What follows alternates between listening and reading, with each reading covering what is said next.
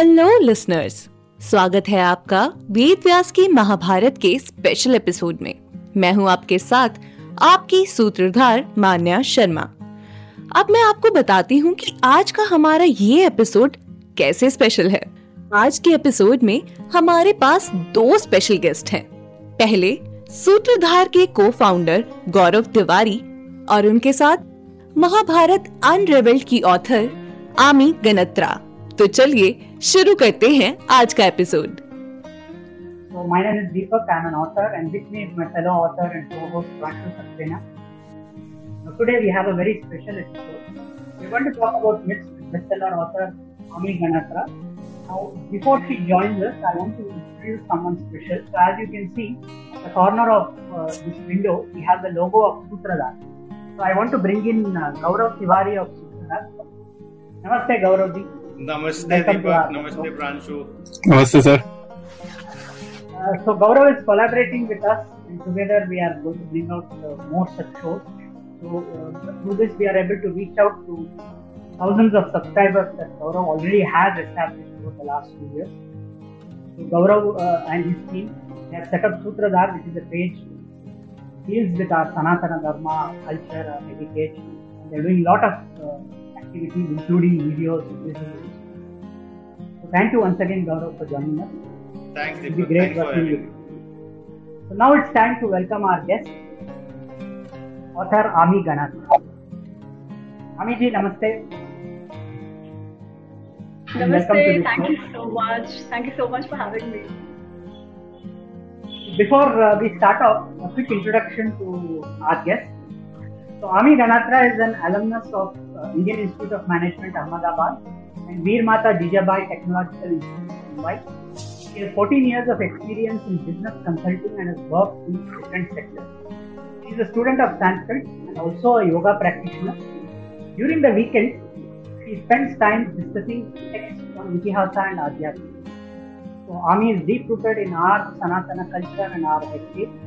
And most importantly, she has come out with a bestseller book known as Mahabharata Unraveled. Now, this is a book which is very different because both me and Pranshu also we are authors. Most authors, uh, what we do, we uh, retell tales from the Mahabharata. We take up an existing tale and then present it in a different perspective. But what Amiji has done, he has packaged the entire Mahabharata and presented it in a capsulated format. He reminds us of the entire story.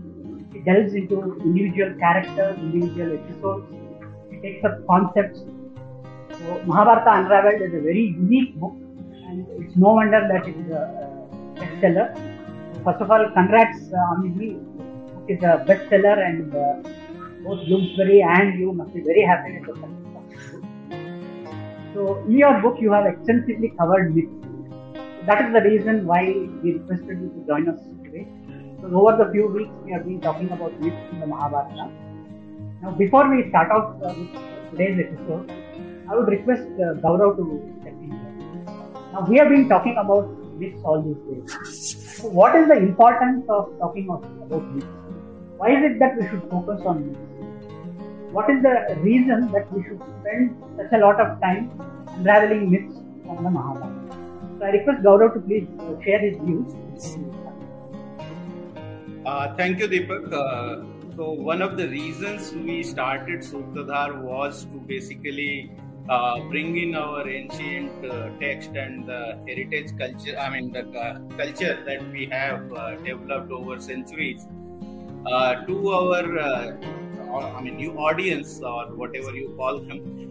Because the, the the problem is that many of these people have not actually read the original unabridged text and they go by whatever is presented to them and one thing i realized that uh, when you present something in the video format people have the tendency to connect with it much more easily and believe whatever is told and before starting this i did a lot of research on youtube and found a lot of content that is there which is very badly researched and uh, it's basically people use clickbait titles etc and basically do whatever butchery they do with our text so we thought that uh, let us start uh, building something which can basically present these stories which are beautiful stories in the on their own And uh, one of the inspiration that I had honestly was Disney. Uh, because they keep presenting stories from all across the globe, uh, these folklores. And most of these folklores have only one message, and it's that true love's kiss can solve all the problems. We have much more practical stories and uh, with much more practical messages. And recently, I was reading Bhishma Niti, and few days back, I did a thread on Kanik's uh, and i realized that when people basically uh, watch this content uh, it is prepared from the entertainment perspective. And when you have entertainment as your focus you basically filter out all these uh, wisdom that is presented in these books and that presents uh, the message in a much more uh, uh, distorted way if i can say to the user. They are not able to understand why yudhishthir did what he did or why draupadi did what she did. Because I mean, uh, you see Yudhishthir going through the process of Vanvas, but you don't actually see how much uh, guilt he had been living with because of what he had done uh, in probably uh, the intoxication of youth. So these are some of the things which we thought that it's important that it is brought to the uh, common people, and these stories keep on influencing our culture even today.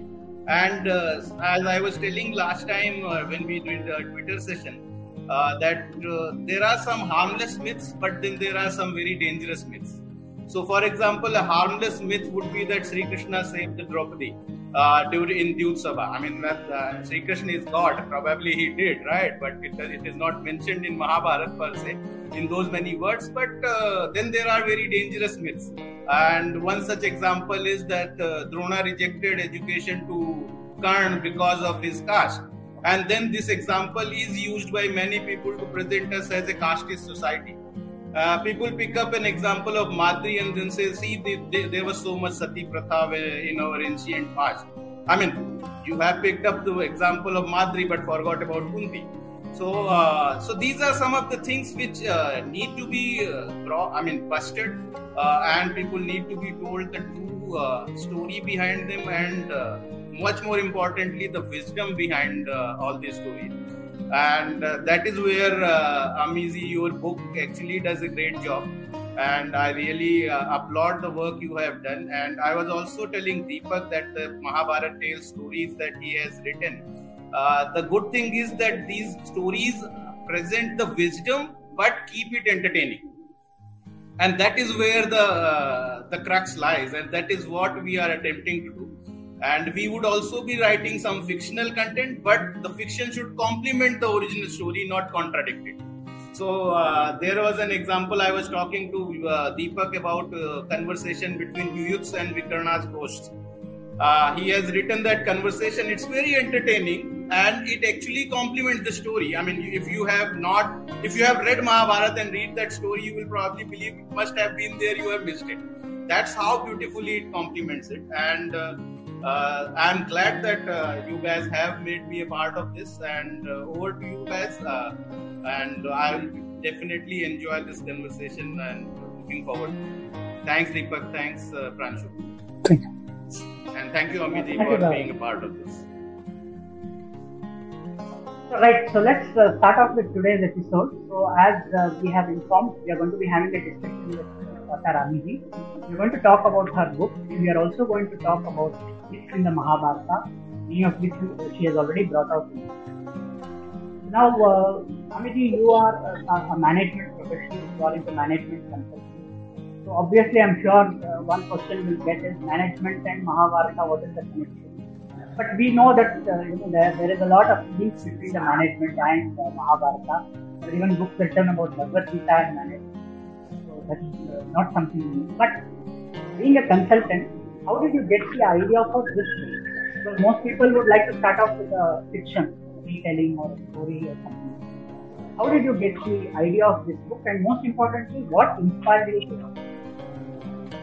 Um, so first of all, thank you for having me here. And I know that everybody sitting here is actually a Mahabharata expert. So I feel humbled to be in this company. I think the amount of effort and research that all of you put in in studying our shastras is really significant and being a part of itself makes me feel very nice. Thank you, thank you. Um, as far as writing about writing of Mahabharata Unraveled goes, I, I think it's more of um, it's more incidental. Uh, I was not thinking about writing a book, so to say, when I started study, uh, started reading the Mahabharata. Um, I, I got interested in Sanskrit because of yoga. I have been practicing yoga for some time. Because of that, I got interested in Sanskrit. One thing led to another, and there were a lot of discussions always going on about Mahabharata. And there was always this thing that um, you know, the, the Mahabharata that we tend to listen here that has come to us from mainstream media, you have all these characters which are very confused. Some of the uh, myths which uh, Gauravji already mentioned, right? Or pe, you see that Karna is this amazing guy, but somehow just speaking of a caste, he's always being uh, uh, sidelined, he's being insulted, things like that. On the other hand, you have Yudhishthir, who's called a Dharmaraj, but his actions, from what we see at least, don't seem to show him as a Dharmaraj at all. Then why was he called a Dharmaraj? We are told of Draupadi. Somewhere we are told that Draupadi is one of the Panchasatis, Panchakanyas. On the other hand, Draupadi is this lady who's always wanting revenge, who's always angry, who doesn't know what to say, when to say, calls Ambika and you know makes the war happen. So where is the truth? And in all these conversations, there was one which came up where somebody I know and I respect, uh, we were talking about Mahabharata, and he said that, oh, you know what, Mahabharata is a very interesting tale, but it is of you North Indians. We South Indians have nothing to do with Mahabharata.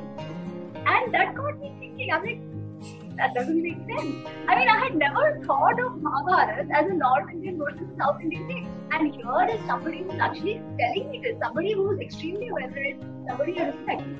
So I'm like, that can't be true because even when I had, I had started reading Mahabharata by that time, there were lots of instances where so many uh, so, so, many mentions of places from South India happened. There have been marriage allegiances between uh, North and South and parts of India. And that's it. I'm from West of India. I'm from Gujarat. So to make it a North-South thing is like, oh, you North, it's a North Indian text, and we have nothing to do with it. I was like, yeah, really, what's chal? So I used to uh, so uh, during this lockdown, when we started playing Mahabharat again, I had started studying it long back, 2017. I used to write posts saying that this is how it is actually in Vyas's Mahabharata versus what we typically know of. So I must say that the idea of writing was still mine. I have to give credit where due. Praveen Tiwari ji from Blue City was his big child. And he said that Mahabharata, there's so much written on Mahabharata and it's usually fiction. Yeah, there are retellings. People pick up a story, talk about it, as Saurabh rightly mentioned. And he said, What you are writing is basically taking us back to what is in Vyas Mahabharata. Why don't you think of it? Why don't you conceptualize it as a book? When he said that, I'm like, Chalo, I'll, मैं लिख तो दूंगी पढ़ेगा yeah? So that was his question. How do I write a book? But he had more confidence in me than I had, and he said, really, Likto, Likto, think of it, Likto. And then I think the whole writing process started. It helped that I was already studying it and so it was uh, relatively easy to actually, uh, not easy so to say, but it was, uh, it helped to then create the content uh, that Mahabharata Unraveled has Right. So, so the as actually the second question, like, uh, like we had already discussed in some one of the actually I think you uh, listeners on the show actually asked the same question is uh, for a book like this, right? Uh, like uh, how do we how the research obviously plays a very important role, right? So, uh, uh how uh, how like you you have to present not only like from the bird's eye view of the Mahabharata, so uh, what kind of research did you do when you approached to write it down? Like how did you like you know frame it? Like you know how to conceptualize it how to break it down and which portions to highlight? So what was your thought process on that uh, so I'll, I'll start with the research part and then I'll talk about the structuring part of it research um, actually research wasn't as difficult because we are made to believe there are too many versions of Mahabharata and every version somehow is a valid version. You pick up any fiction book and that is also valid. Uh, Rashmi Rathi is also valid. Palace of Illusions is also valid. So then what is valid is the question asked, right? But frankly, if you separate out fiction written on Mahabharata versus Mahabharata text, because we have those texts. There are, we have the Bhandarkar Oriental Critical uh, edition of Mahabharata that apart, there are other northern, southern recensions, recensions of Mahabharata as well. One which is captured in the Gita Press edition of Mahabharata, which has a Sanskrit shlok as well as a Hindi translation of it. In English, Vivek Debroyji has done the translation of the Bori critical edition. But there are Bengal editions, one of the translation of which is done by K.M. Ganguly, uh, which is available online also for free, right? So there are all these actual Mahabharat, which, which can be then classified as actual Mahabharat versus the fiction. The first step is clearing that. And it really isn't that difficult. We know what a Vyas Rachit Mahabharat. Now, in Vyas Rachit Mahabharat versions, if we start looking at some of those, um, there are some differences here and there. But I'll tell you, it was very fascinating when I started exploring some of this that many things which we think are facts are not in any of these versions. Of course, Bhandarkar Oriental Research Institute, Bori, has done an extensive exercise over 50 years where they probably have the most consistent version of the Mahabharat critical Vyas Rachit critical edition, where they had taken like 1200 plus manuscripts and going they came up with the most consistent version, right? So that is one exercise. But if you look at that version versus Gita Press version as well, of course there are some incidences which are more in Gita Press version which you don't find in critical edition, so to say. But then it, it's only those, yeah. Things like what we discussed, the character of Draupadi or the character of Karn or the character of Dharmaraj, they are still consistent across all these versions yeah. So it, it it wasn't that difficult to say which myth do i pick and which fact do i pick. Because some of the myths prevalent are actually just fictions which we know where they come from right? So it wasn't so difficult. That's the first part. Second part on the structure. So mahabharat has a lot. Uh, one is the story per se then the other is just the uh, the discourses that have happened right? जैसे विदुर नीति है भीष्म नीति as Gaurav mentioned. There is Bhagavad Gita. Um, then there are lots of backstories, especially Adi Parva. You see, a large part of it is just backstory leading up to the birth of the Pandavas. So my uh, focus then was that let's take the story per se for now, yeah, rather than getting into the discourses. Of course, I took bits and pieces of it because I thought they were really interesting. Uh, the the Shanti Parva, some piece of Shanti Parva, some part of Vidur Niti also Yaksha Prashna. So I've taken those, summarized them, but the large focus was on say, t- talking about the story, focusing on some of these questions which had kept coming. One which I myself had, yeah, that were our rishis so confused to call Yudhishthir the Dharmaraj when he actually, to our common understanding, was it? Yeah, some of these uh, So I wanted to ensure that these questions get answered about Mahabharata first rather than getting the philosophical discourse of it, which is also equally important, but not the focus of this book, so. So I had to separate it out that. Right. And so one of the questions actually, uh, one of the listeners was asking how do you define which is the Ved Vyas version? So actually, all of all of the Mahabharata recensions we have, Dakshinatya or the Northern Edition or KMG or Bori Critical Edition, they are all actually the Ved Vyas versions only. So uh, and and and even the later like texts like the Jaimini Ashwamedh Parv are basically a Ved Vyas version only from the Jaimini's point of view. And so basically, uh, so that's one of the questions that somebody was asking. So every it's a, and and that's what you have answered is correct because if you actually boil it down, Dakshinatya, Northern Edition, and Critical Edition complement each other very well. Exactly, there is no change in the tenor or story. Uh, I, I, would just point out, like you know, uh, Gaurav was talking about uh, uh, Kanik, right? Kanik Niti. Uh, that other day, I think, or just like a few minutes back. Sorry about that. So, so he was talking about Kanik, right? So Kanik doesn't come up in the critical edition because, uh, but he's there in both Dakshinatya and Northern editions. So some minor character will may not be there, but overall the story and the uh, inherent uh, integrity of the characters is exactly the same right across. So I think Deepak had a just like to, a just question. to add to that, Pranshuji, right? So the the consistency of characters is there, and that is the most important part to my mind because a lot of times it is said about Mahabharata that the point people say Mahabharata underscores is everything is great. सब में अच्छा भी होता है सब में बुरा भी होता है so there is no right there is no wrong everything is great yeah this is what is a takeaway for a lot of people now, that is not true. Mahabharata is a book on dharma and it very clearly explains what dharma is supposed to be without any confusion what is right, what is wrong. And all these actual Ved Vyas versions with a little bit of uh, little, little bit of differences here and there in certain instances come exactly to that conclusion only. So there is no difference in that part of the. Exactly. Okay, Amiji, let's uh, come to the topic of myths which we have been covering in our show. So we are actually planning to talk about Barbarik in the last myth, the 18th myth in our series. But incidentally, that is the first myth which you deal with in your book. We have dealt with many myths uh, about the Mahabharata, and as you know, these have created misconceptions about uh, the epic itself and about the character. Now, of all the myths that you have uh, studied, why do you think uh, these myths have uh, come up? And would you blame the TV show for this? What is your view on this?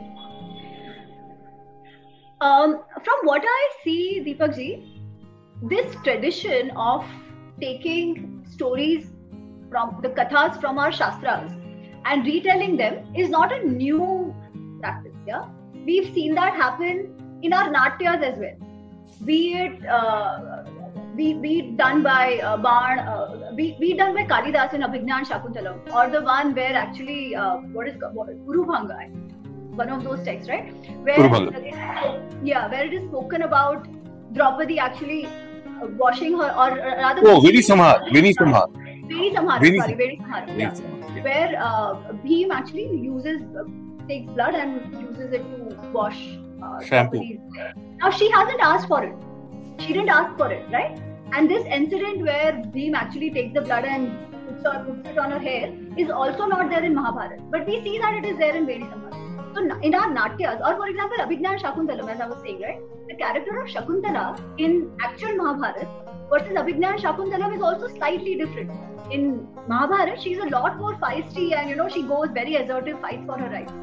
Whereas in Abhignan Shakuntalam, she has a softer character, so this kind of retellings have happened for a long time. Now, because our texts are so old, some of these myths have come over time due to retellings and retellings and folklores that get attached to Mahabharata. We'll talk about Barbarik later, but Barbarik is one such folklore, right, which gets attached to the uh, story because of the narration in certain parts of the of the country that that have happened. Now that has happened. Now what we've seen is in the last 100, 100, 100 uh, years or so, or actually last 75 years or so, people, a lot of authors have used Mahabharata to communicate certain messaging or to do certain messaging.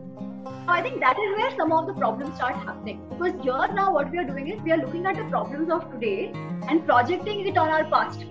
Right? For example, the biggest is the caste thing, where Karn is supposed to be this caste warrior, and today he's actually become the caste warrior. So if somebody wants to fight for caste rights, they use Karn, which is the most ridiculous thing because if there is one person who's casteist, so to say, Karn would appear in the top list in, in yeah, the, the Samvad, yeah.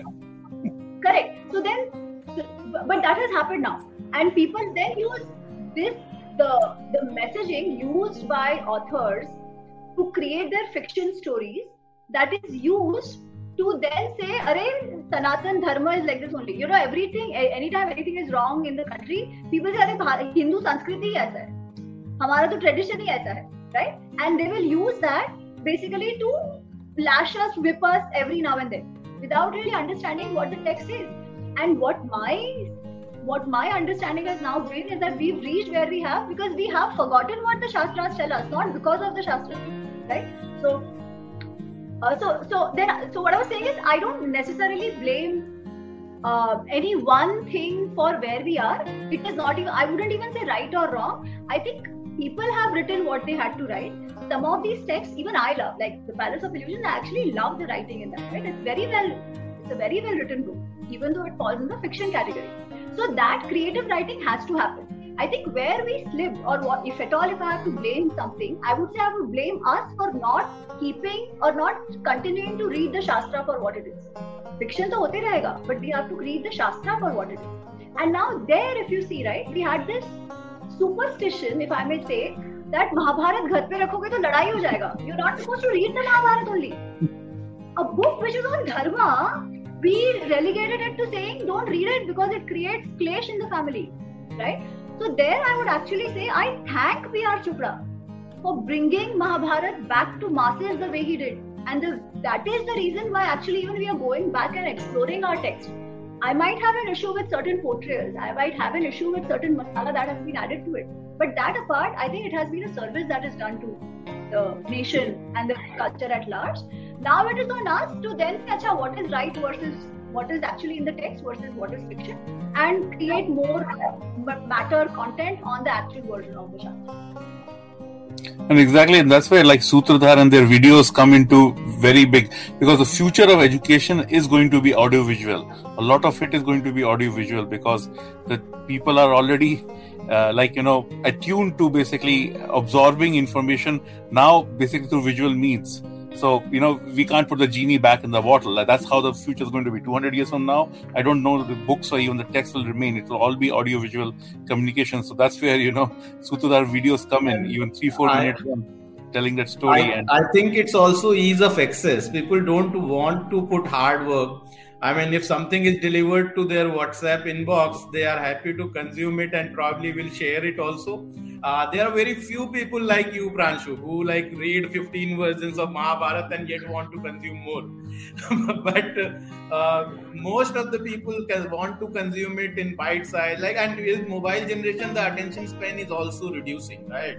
Everybody wants everything in two minutes and i mean uh, that is where we thought that we'll probably be able to preserve it uh, in uh, probably bite-sized form but at least the entire thing uh, in some shape and form would be available and easily accessible.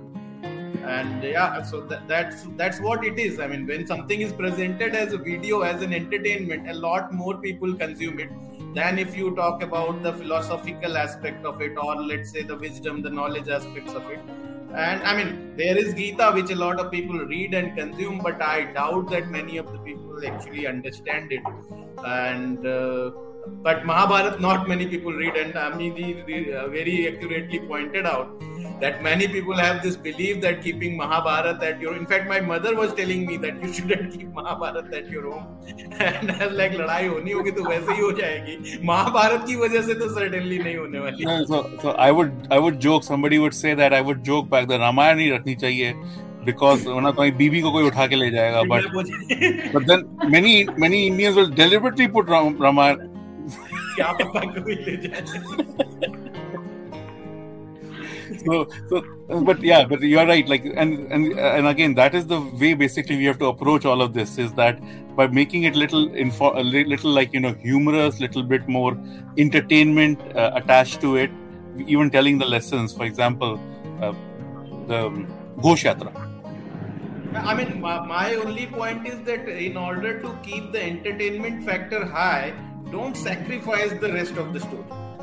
Yeah. I mean, the rest of the story is actually way more entertaining. When I read Mahabharata, to be frank, I think that B.R. Chopra could have done a much better job.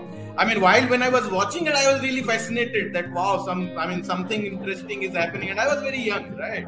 And uh, in my village, there was only one TV at my place, and there would be like uh, 50 people sitting in that one room watching Mahabharata uh, and it was really fascinating. But when I read the unabridged version, uh, and any of the version, I have read Gita Press, I have read KMG, and I am now reading Vivek Debroy's version.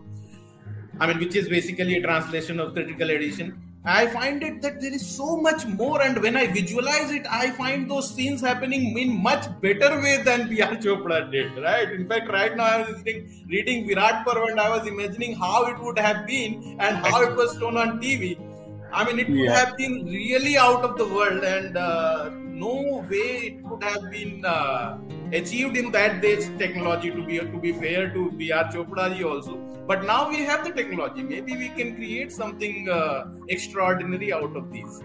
And, and सब कुछ वो करते थे सब कुछ वो करते थे तो हम क्या करते अच्छा है ना तो कैप्टन हम करेंगे हम हम हम करने की कोशिश कर रहे हैं so you करेंगे so you basically did talk about this point, right? Ki, uh, you were visualizing the Virat Parv and how, and uh, B.R. Chopra presented it. And uh, one thing comes into mind is that uh, basically uh, that was the, there was an episode where Draupadi and Kichak have the conversation, and though you know Rupa Ganguly did a very good job right across, I felt in there she did not properly, uh, you know portray that that's or maybe the, the Rahi Masoom maybe missed a little in putting a little bit of wrong dialogues in her um, uh, in her in that sequence. And this is where comes into the next question is there's so many myths about Draupadi in your book right?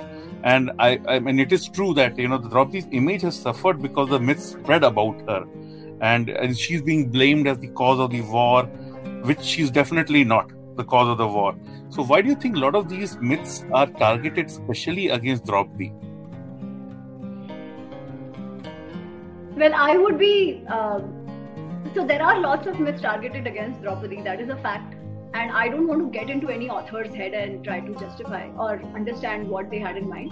But I think somewhere Draupadi as a character has fascinated people. She's one of these most beautiful women out there, and it's almost assumed that because she is beautiful, she has to be a rebel. And when we think of women empowerment, we have to show her as a rebel somehow. Yeah, so she does what she wants to do. She says what she wants to say. She falls in love with Karna, as it is is it, it's shown in some of the books, right? She says Antika Putra and then leads to war. Because the other thing is we say Jar Joru Jameen is the cause of war. So here the Joru part comes in. So she says it and hence Duryodhan's uh, ego is hurt. Now it's, it's, it's very fascinating, right? Somewhere I see that such narrative goes into shaping of how we think about our social problems in general. Even if for, for a second, if I assume that Draupadi says Andhe ka putra andha, right?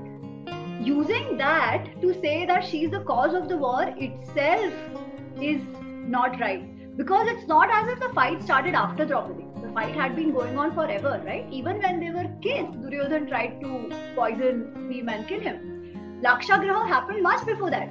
So why is all of that forgotten? And this one incident is pinned on her and and told that she is responsible for the war. Now it is shown so because in the television you see that then Yudhishthir is unhappy that she said this, huh? and he's trying to sort of make up for it or whatever. And he tells her that why did you say this? Now the fact of the matter is no version of Mahabharata, no version of Mahabharata has this incident given. Draupadi never says Anteka putra andha for all, in all probability, she's not even there at that point. Yeah, yeah most, Nobody most, says Ante ka Yeah, most of it arose out of an anti-nuclear war. Uh, Dharamveer Bharati's, you know, anti-nuclear war actually take on that. And it's nothing to do even with the woman or to the that. It was, Absolutely. and it was Krishna who basically says even in Dharamveer Bharati's Andhe ka putra andha. You know, this is a blind king's kingdom. You know, everybody is blind. So it's actually Krishna, not Krishna, who says that. And again, see, so it's maybe easier to blame the woman, right? And so that's exactly. That and that probably... has masala also, right? Because then somehow that's the other thing. As I was saying, right? We it, some of these things shape how we see our society.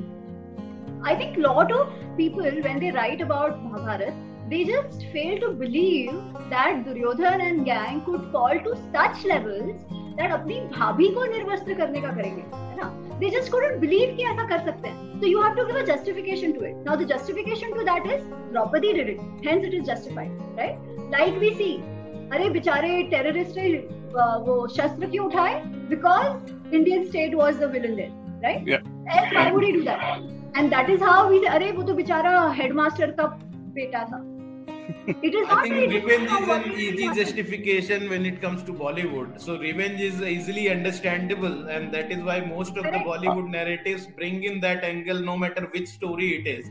Uh, whether it is uh, girlfriend's father or whatever, I mean, the revenge has to be the motive for everything. It is yeah. not only like and an Indian phenomenon. Isn't justified कि अच्छा ऐसा हुआ है hence अगर सामने वाला if the terrorist picks up a shastra it's fine है ना Hence, Duryodhan and gang, if they disrobe her, it's fine.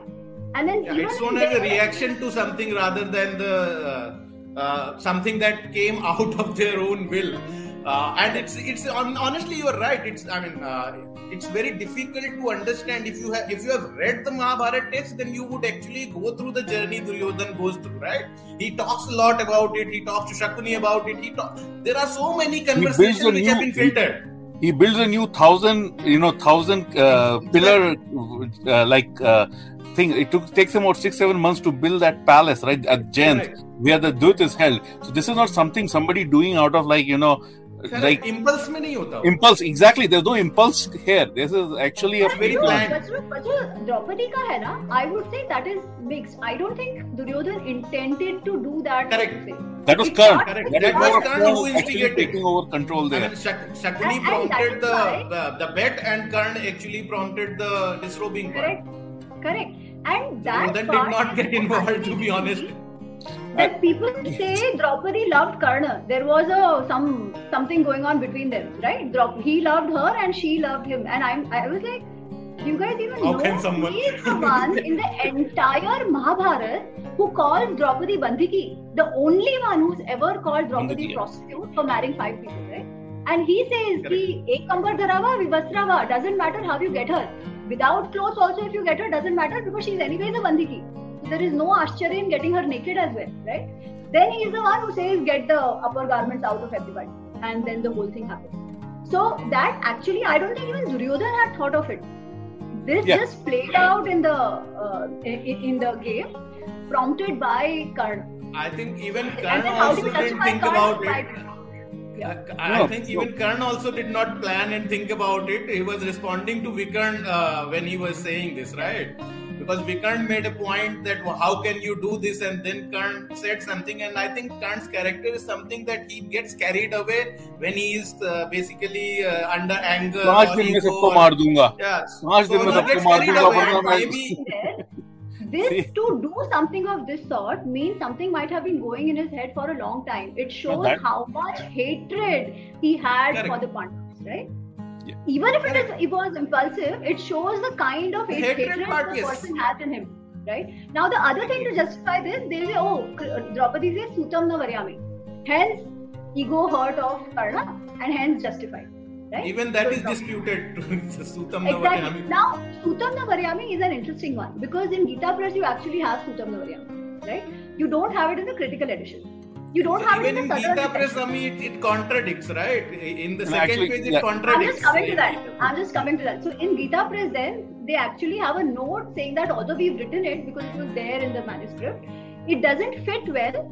Why? Because before and after, many times people are said to, uh, people are heard saying that Are Karna, Shalya, Duryodhan, none of them could string the bow. Karn and then himself says counter it. Karn himself says later on I couldn't do it Correct. And later on, when this, uh, when when Draupadi is taken away, and this uh, Drupad sends a pandit to the home, to the potter's home, and he asks uh, Yudhishthir, saying that, okay, who are you? Introduce yourself. Are you a Brahman? Are you Kshatriya? Are you a whatever? Are, are you a Vaishya or are you a Shudra? We just want to know who you are. And Yudhishthir says this question actually is not valid anymore because when you actually did the Swayamvar, you did not ask for the Kula Jati or anything of whoever participated. You only said whoever strings the book, right? So all this is not consistent with the Sutam Navaryami to begin with. But again, I will say, again, I will say, even if she had said that it was a Swayamvar, she had to right to say what she wanted to say or whom she married. To use that to justify what was done to her is absolutely misplaced. And if that is the idea people have in their mind, it shouldn't be there. She still could have this said it. and not something have most it. she was younger than women- Sadev and she was younger than Sadev and Karn had children the age of Sadev by that time so any woman will not be wanting a husband which is so much so much older right just from the from the Yeah, he was at least 20, 21 year older than Yudhishthir, probably, right? Well, If you about the 10, 12 to 16 then Not Yudhishthir and about 25 almost Correct. 25 then the Nakul Sadev so Nakul, basically that So I mean, and, and this is something which most of the women of today's era are fighting for, right? The right to choose their husband. And when Draupadi did it, the same people have a problem with it. How can you refuse? Oh my God! So this really contradicts and uh, basically, just uh, they- mention the, the thing that you mentioned, right? That uh, actually Mahabharat, we don't need masala to make it entertaining. By itself, Mahabharat is quite not just entertaining, It but is. also very encouraging. For example, we all, whenever we talk of Draupadi, we only talk about Vastraharan, right? We only talk about Sutam Navaryami, some of these episodes. But Draupadi had so much more of a personality than just these episodes. There is this uh, Samvad with Satyabhama where she talks about her role as the queen of Indraprastha, right? Hmm. It's beautiful. You see, like we talk about women empowerment and all that. Here you have a woman who's empowered, who's like the chief operating officer of the entire Khandan, right? Of the entire uh, kingdom, so to say in the way yeah. she managed it. So uh, there's a lot more going on for Draupadi than these couple of episodes, which are use to then say कि अरे Indian women Indian स्त्रियों पे तो हमेशा अत्याचारी होता था। They were always use as you know stakes to be thrown off say to somebody to be staked off in a ड्यूथ freedom नहीं नहीं नहीं ऐसे नहीं था। Even the episode of ड्यूथ is to be understood properly it is not as simple as saying अरे सब दाव पे लगा दिया। क्योंकि दाव पे तो सबके लगाने के एंड में उनको लगाया था। Even after Yudhishthir lost himself. He, he bet, I mean, bet on himself also before he uh, started talking about the Draupadi. So, So I, since we have been I think the talking Dyut Karna- episode honestly is more about the, the intoxication the Dyut causes to you, and uh, it probably is to show how the Dyut can harm you. It's worse than alcohol. I mean, your mind plays tricks on you, and you do things that you would probably not do in your right state of mind. And if you think That about is- it that huh. way, then it's probably a cautionary tale, right? Even you that could not thing. control himself. No, But that is one thing. I would say there is another aspect to it. Because now he had started playing. He was already in Hastinapur, right? He was under the king's instructions to play. He could Yes. not have stopped till the game was stopped. After He could losing not have himself, backed out. actually yes, and after losing himself, he actually said, "I have nothing more to stake." When Shakuni says, "Draupadim Padaswa, stake Draupadi," right? Hmm. There also to actually invoke emotions in the courtier. Duryodhan goes on to describe, uh, sorry, Yudhishthir goes on to describe what a great woman Draupadi is, hoping Yes. somebody will intervene. Nobody does, right? And this whole episode plays out. Now, there's another aspect to that. If, say, if, say, Yudhishthir had not staked Draupadi at that point, what would have happened? Was she not Karan answers this question, to be honest. Uh, No, uh, so uh, so no, we will not be talking about Arjun and Bhim. We'll be talking about Sutsom and Shrutkarma as the great heroes who basically, with their mother, came and defeated. See, you see, it.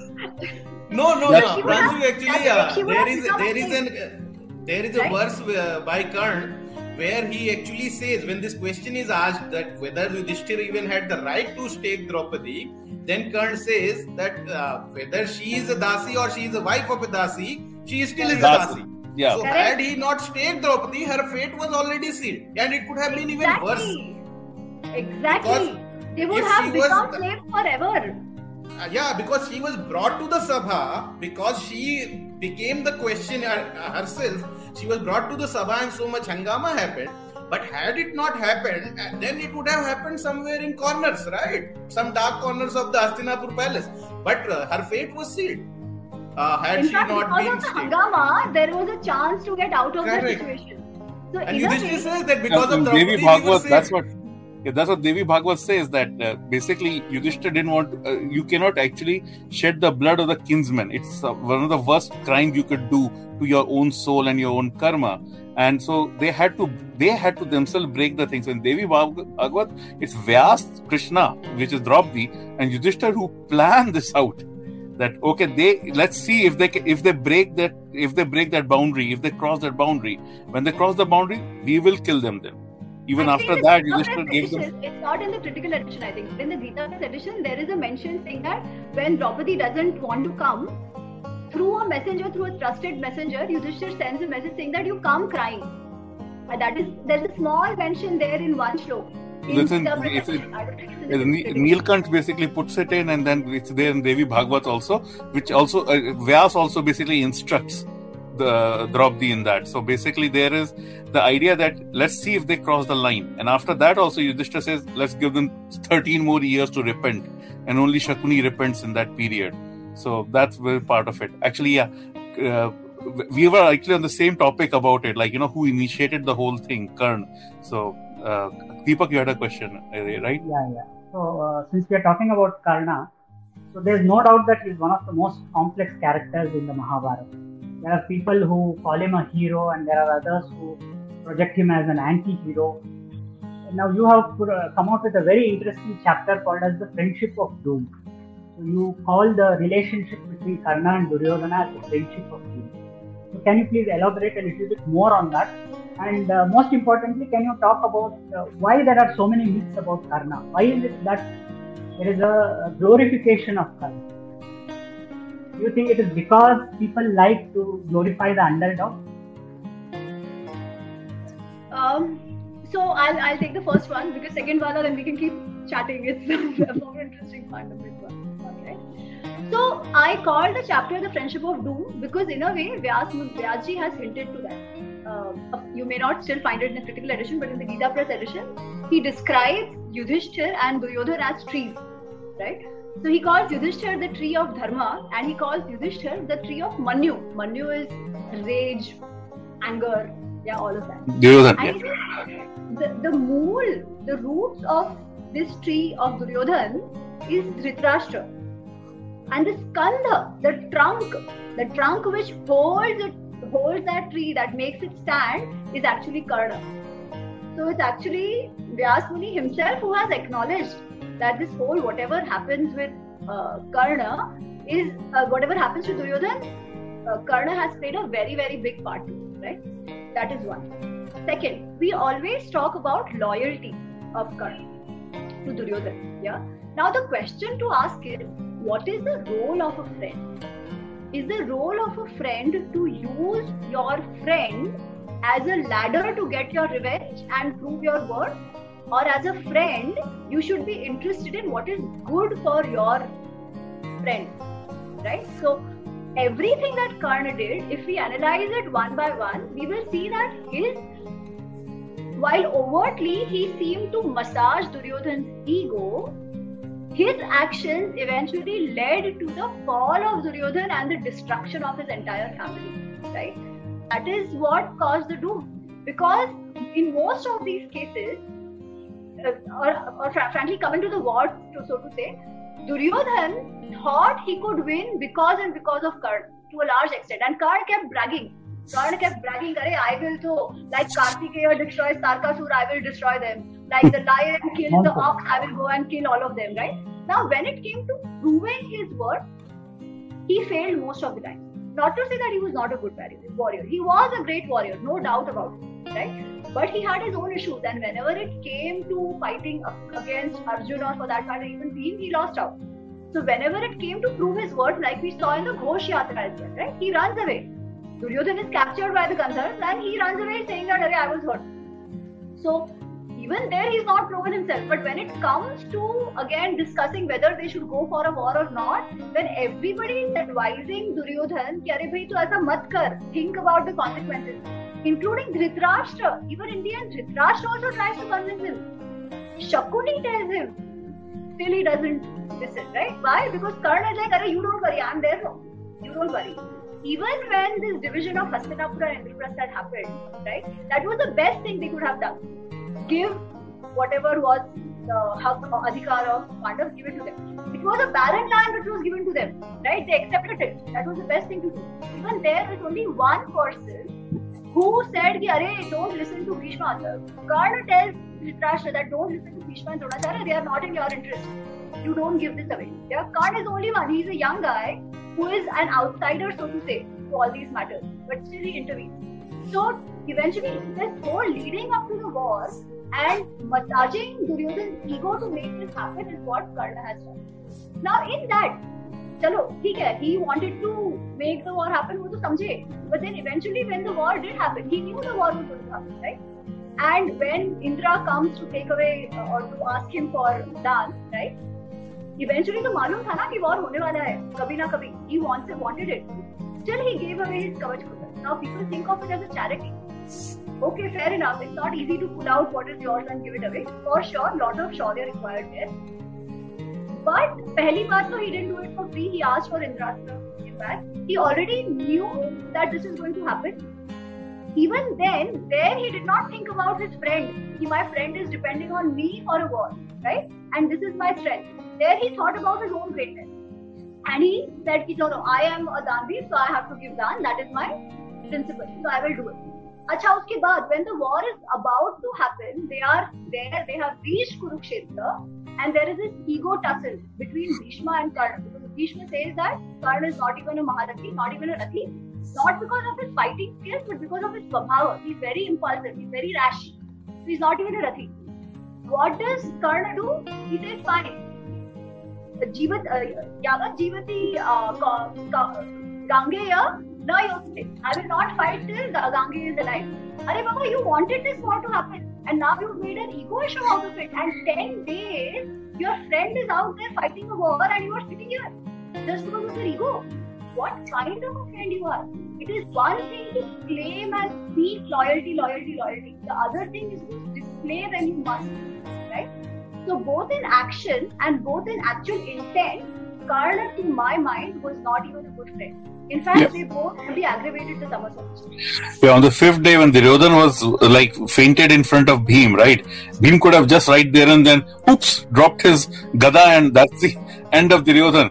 There will be no like Karan doesn't even need to come to war at that point in time. So you see, that way, that is something which comes out like you know, a very very uh, in stark contrast and what is good for Duryodhan, but Karan is basically just looking after what is good for me.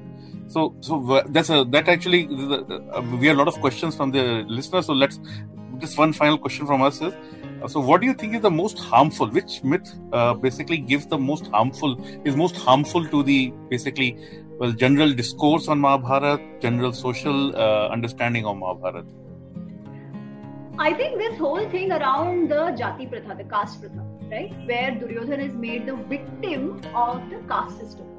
No, I think that is the most, uh, sorry, Karan is made the victim of the caste system. That is the most dangerous. Because somewhere, as we know, right, today people are fighting for Karan's right. Now, the thing is, he was a Suta, which is assumed to be a Shudra. Also, I think somewhere, B.R. Chopra Mahabharat, they keep calling him Sut Putra as if it was an insult. Actually, aisa nahi hai. There, it was in, in Mahabharat, everybody, wherever they come from, Vidur is called a Kshatra, Kshatra, right? So they are used by the community that they come from, and it is not insulting. It and Sutputra, yeah, Sutputra Sanjay says about Karna, ki Sutputra, Exactly. yeah, Sutputra is calling his charioteer, and he says Sutputra called Sutputra, his charioteer Correct. Sutputra. So it's like Correct. Sutputra and triple triplet there, with Suji so, actually telling the story. so it's like exactly. people calling me Tiwari while I was in college, right? It's? Exactly no, same That's what. No, I'm saying uh, it could be anything. It's just an identity for him, right? It's not yeah. used as a derogatory term, but uh, the way people say it in uh, TV serial, it sounds like they, they are insulting him. While Correct. it is not the case, in the text, it, the sound doesn't come, right? In the text, Absolutely. you can actually be more objective. And even the additional part to that is what is Sooth itself? Is Sooth really what they make out to be a it's not defined. No, I mean, Brahmani and Mahabharat Kshatriya. serial doesn't define Brahman, it. Kshatriya mixed race.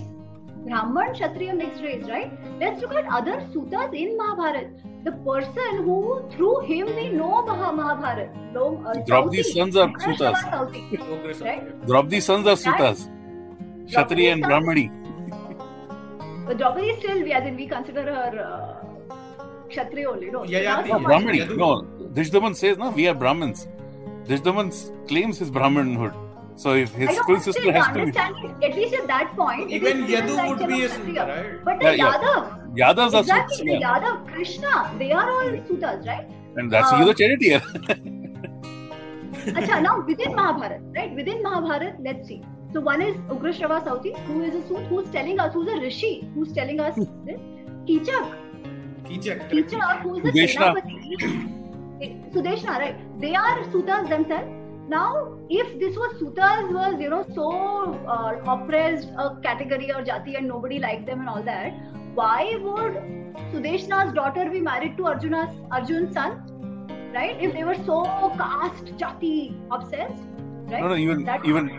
Pandavs, you know, well, Kekai, right? Kekai king, Dhrishketu, Yeah. Shardandhyani. He's a Suta. They were realized- Correct. They are all basically. So that's what I, even in Sutas, Sarathi was one of the professions. They were Kathavachak, they were warriors, as we see in Kichak as well. There were Kings. lots of kingdoms which were uh, Suta kingdoms as well. So they lost. I think Mahishmati was also under Suta King branch. No, no, uh, was no, next to Mahishmati was Anup, which was Bhim's best friend Neel. Neel was a Suta. Neel, that's what I said. Yeah. So a lot of them, right? So not, there not, no yeah, that is, there are two Neels here. Neel Anup Not- and not Neel Mahabharata. Mahishmati. Yeah. Neel Mahishmati. So that, acha, now second part. Now what they say, because he was of a lower jati, whatever, he was denied education. There they bring the Dronacharya myth, saying that Dronacharya Yes. said, because he's a lower jati, I will not teach, right? Again, completely wrong. Does Karna leave Dronacharya and go? Yes, absolutely. But that is his own decision. Dronacharya was a student of uh, Karna was a student of Dronacharya. It is very, very clearly mentioned in Adi Parva, and it comes in two, three places where Karna Yes, multiple times. Yeah, in Kundal Multiple Aran Parv times. also it is there. I am uh, Drona- uh, That I'm Dronacharya's son, uh, Dronacharya Shishya as well as Parshuram's Shishya. right? He says that. Even Narada he- explains it to Yudhishthir that he was uh, he was educated under Dronacharya. Correct. So it's multiple Correct. places and multiple people say it. Correct. Multiple Including people say himself. And Yudhishthir himself was educated under Drona and Bhargava. Vidur says that in the towards the end of the Sabha Parv. Right? In the So Adi Parva itself, it is very clearly mentioned that Duryodhana Samashritya, under along with Duryodhan, what would Yes. Do? Ammanyat Pandavan. Always he would Correct. insult the Pandavas. Why? Because Ati Amarshana, he was very, very jealous, very, very Jealous. angry against Arjun to begin with. Yeah. So this is clearly mentioned that since then he did not like the Pandavas, and especially Arjun. So then he wanted the Brahmastra to get, and he asked Dronacharya, ki, "Arey, you teach me the Brahmastra." Dronacharya said, "You don't have the adhikar for it, so I can't teach you right now." He said, "Okay, then I'll go out and learn." That's why he goes. It's not as if somebody says no to him that you know he was not educated or anything. So another myth which is nowadays used to show that our caste system was always like this, always people were harassed. There was no meritocracy, they'll say, right? Because Karna was so meritorious, but there was no meritocracy. Why? Only because of his jati, he had to undergo all this. Only because of his jati, so much injustice happened. So I think this one myth around this whole jati pratha, the way it has been portrayed nowadays, is really, really very, very dangerous. Now, if you go back to Mahabharata, as all of you know, right, there is there are four varnas, yes, but there is no four jatis. There are multiple jatis because of mixing, mixing, mixing, mixing, mixing, right? And there are passages which come where uh, the Nahush Prashna, it comes, it comes in Yaksha Yes. Prashna, that who's Brahmin.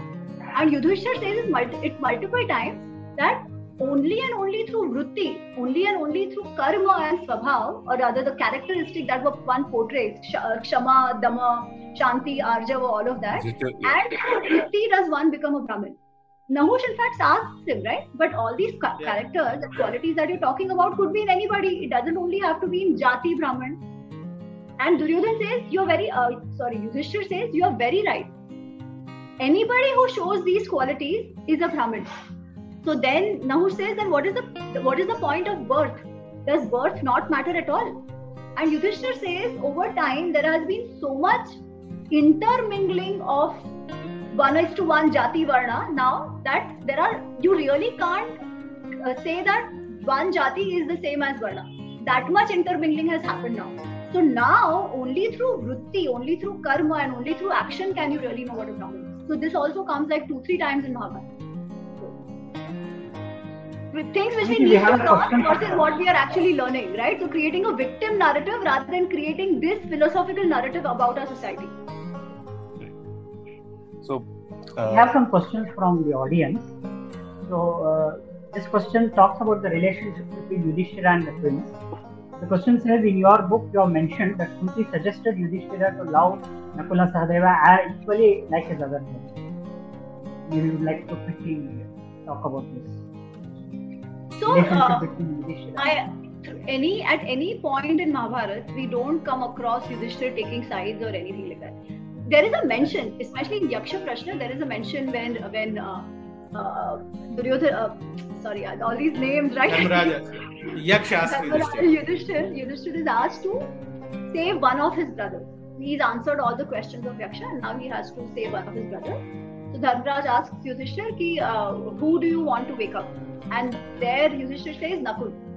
And the explanation given is my father had two wives, so it's only fair that both their sons are alive. So one that shows the just justice, the nyaya part of Yudhishthir. But there there is one mention where then uh, Yaksha says, Arey, but why Nakul? Why not Arjun? You know you will need him for the war. You, to succeed in the war, you will need him. And why not Bhim? He's your favorite. Right? So that is one yeah where you get to know that probably Bhim and Yudhishthir sh- shared a closer relationship, so to say. But that could also be just because they were almost the same. no, they were brothers. That, that's what I think is that people don't realize is that Pandu was not there. So for Yudhishthir, Arjun, Nakul, Sahadev were like sons. Where, Sons. where you are also mentioning Kunti saying treat them like brothers. You are really treating them like children. You are not, you're not letting them, you know, uh, get their own wings. You can say Bhim and he, they were brothers. The others were like children to him, and that's I think what comes across right across uh, the the story. You know, he's always worried about Arjun. He's also worried about, uh, but about, about Bhim, he has no problem. Mother says, go and tackle Bakasur. Ah, yeah, Bhim can do it. You see, so that's where the But, but that's the thing. In fact, that Bakasur episode, Yudhishthira was is not not happy that Kunti sent Bhim, right? He's like, Yes. you know that for our security Bhim we also. need Bhim. and you are putting him in the mouth of death, right? So Yudhishthira is actually not happy when Bhim is sent. Correct. Kunti is like, Because he- He's and- look. He's again wondering about the other brothers. Yeah, he wants to protect the other brothers, right? Exactly. Bhim is his shield, Exactly. right? And and that's where the Draupadi also realizes she basically bypasses Yudhishthira and goes to Bhim and says, "Kill Kichak," and you know, knowing Bhim will and and Yudhishthira will always forgive Bhim for everything, right? No, in So fact, in fact, even in the Sabha, right? People say, "Arey, Yudhishthir asked Yudhishthir asked Draupadi to keep quiet." But what he says, he says, "He will, Kichak will be rightly punished. You go."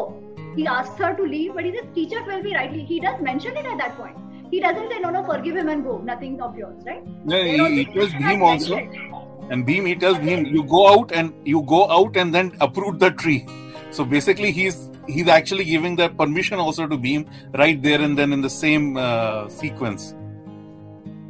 So, yeah. So- and yeah, Bhim, of course, the most power, I mean, physically strong amongst all the brothers. That was there.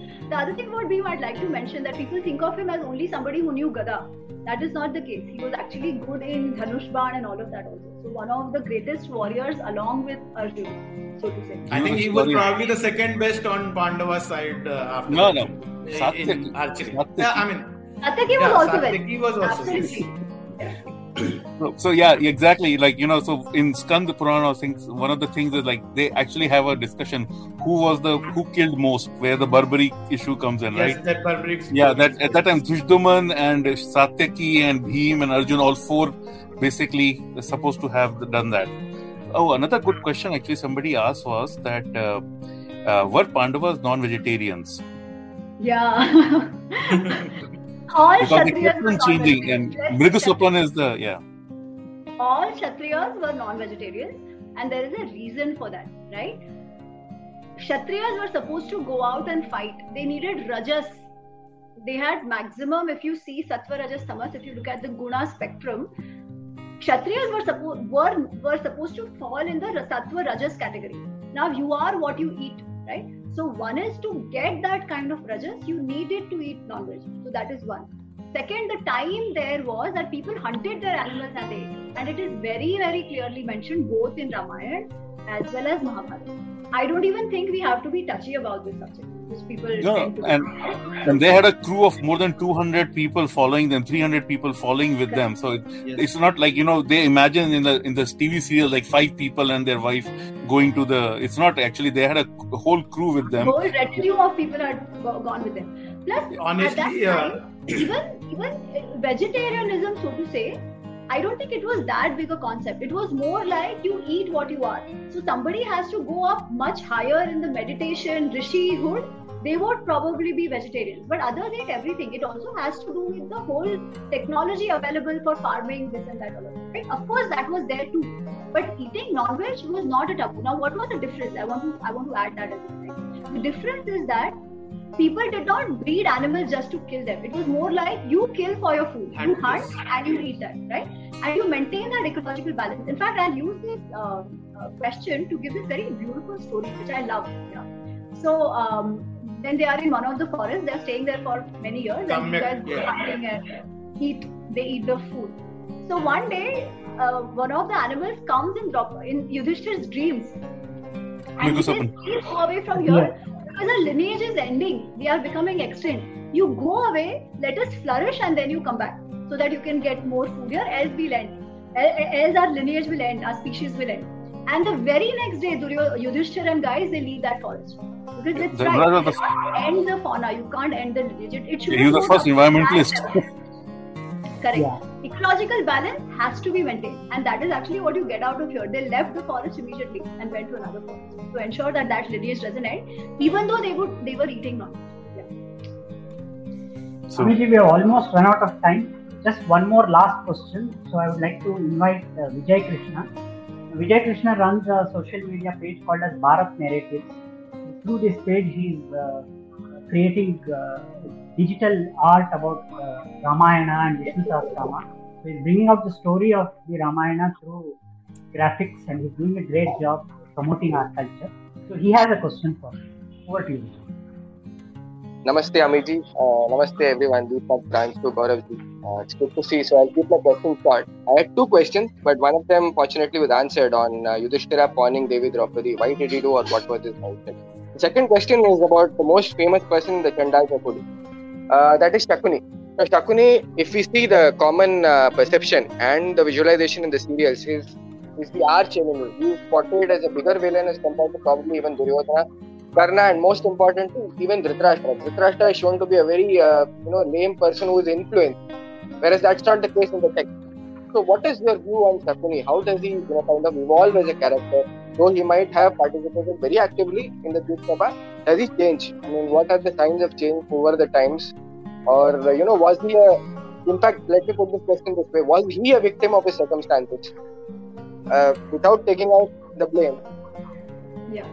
So let me let me restrict my answer to what is within Mahabharata, within Vyas Rachit Mahabharata that I know, right? Because there are many other narrative stories around Shakuni that are also floating around. Um, I think the, the characterization of Shakuni in our mind, the vicious character, that's thanks to Gufi Paintal. He's done an excellent uh, role in Mahabharata, and that's sort of stuck in our head, right? That vicious character, limping and all of that.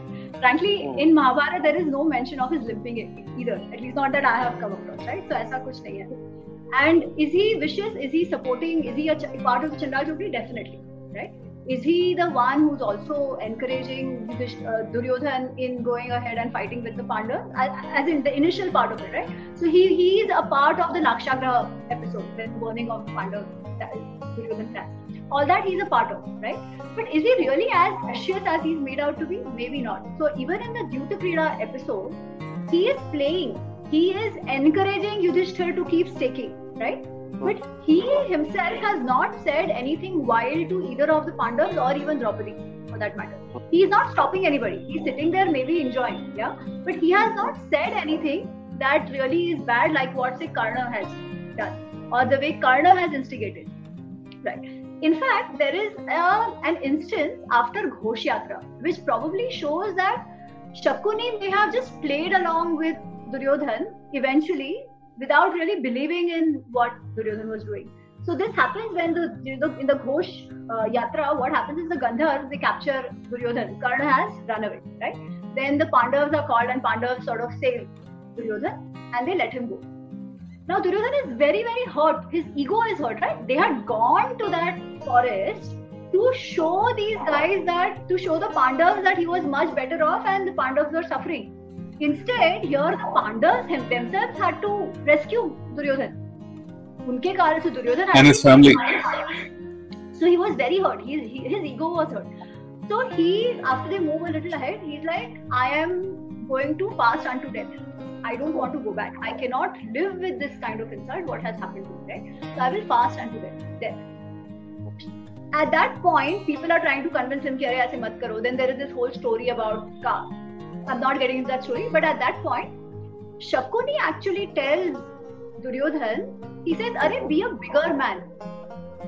Pandavas, in spite of the fact that whatever you did to them, today came to your rescue as brothers should have come to your rescue. Now you be a bigger man, give them Indraprastha.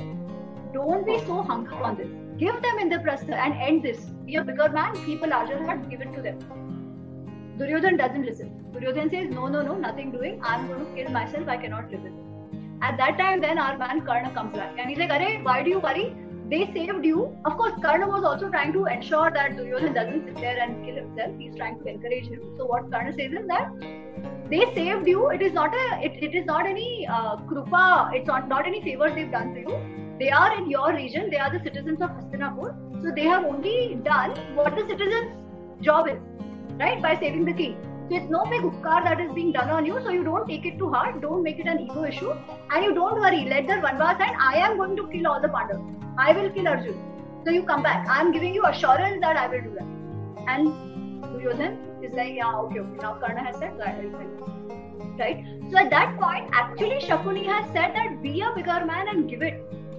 So I'm not so sure that eventually whether Duryodhan was even doing what Shakuni was telling him to do. It was more about then Shakuni playing along uh, as per Duryodhan's and Karna's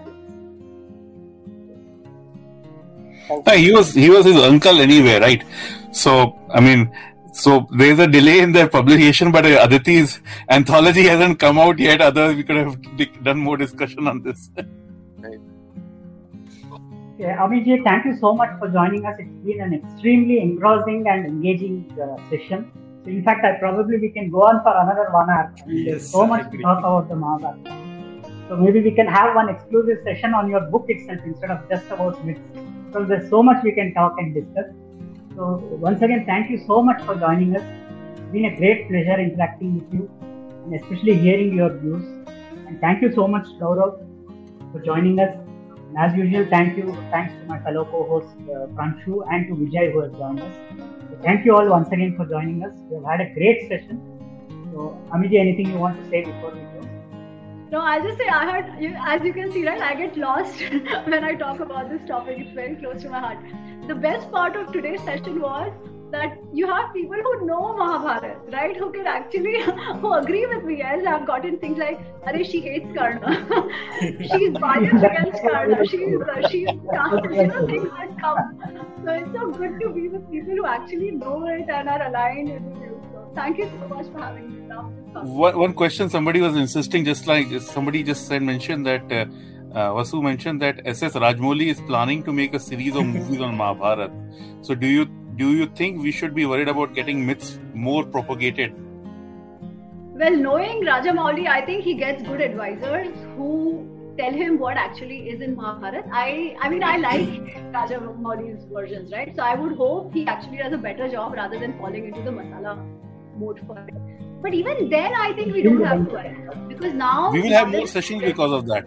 That's true, right? That's true, exactly. We can we can do more. We can have more videos and create this whole channel, whole content that is more Indic and more true to the narrative.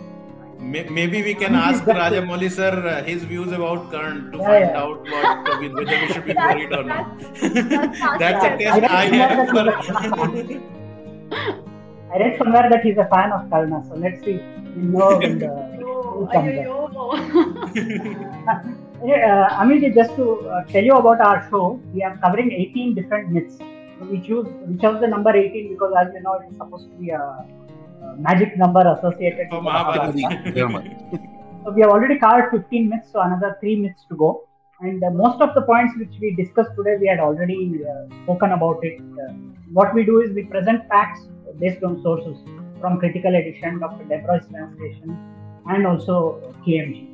So thank you once again for reiterating all these facts because coming from an author of bestseller Mahabharata Unraveled, it helps to amplify what we have been doing all this. So once again, thank you so much. Thanks everyone and uh, have a great time. उम्मीद है आपको हमारा यह episode पसंद आया होगा अगर आप इस एपिसोड से रिलेटेड कोई भी सवाल पूछना चाहते हैं तो हमारे social media platform Twitter Facebook Instagram पर हमसे संपर्क कर सकते हैं। हमारा सोशल मीडिया हैंडल है माय सूत्रधार साथ ही साथ, ऐसी ही अनेक रोचक पौराणिक कथाओं के वीडियो देखने के लिए आप डाउनलोड कर सकते हैं हमारी सूत्रधार ऐप हमारी ऐप एंड्रॉइड और आईओएस दोनों यूज़र्स के लिए उपलब्ध है। यहाँ आपको हर एक कहानी, सुंदर चित्रण और सटीक फैक्ट्स के साथ मिलेगी। इसके अलावा आप श्री राम कथा, मिनी टेल्स पॉडकास्ट, हिंदी और इंग्लिश, नल दमयंती प्रेम कथा, हिंदी, इंग्लिश, तथा ऐसी ही अनेक कहानियाँ अपने मन पसंद ऑडियो प्लेटफॉर्म पर सुन सकते हैं। लिंक आपको डिस्क्रिप्शन में मिल जाएगा। तो चलिए, मिलते हैं आपसे अगले एपिसोड में। याद रखिएगा, हम हर सोमवार और शुक्रवार आपसे मिलते रहेंगे। मैं आपकी सूत्रधार मान्या शर्मा मिलूँगी आपसे अगले एपिसोड में।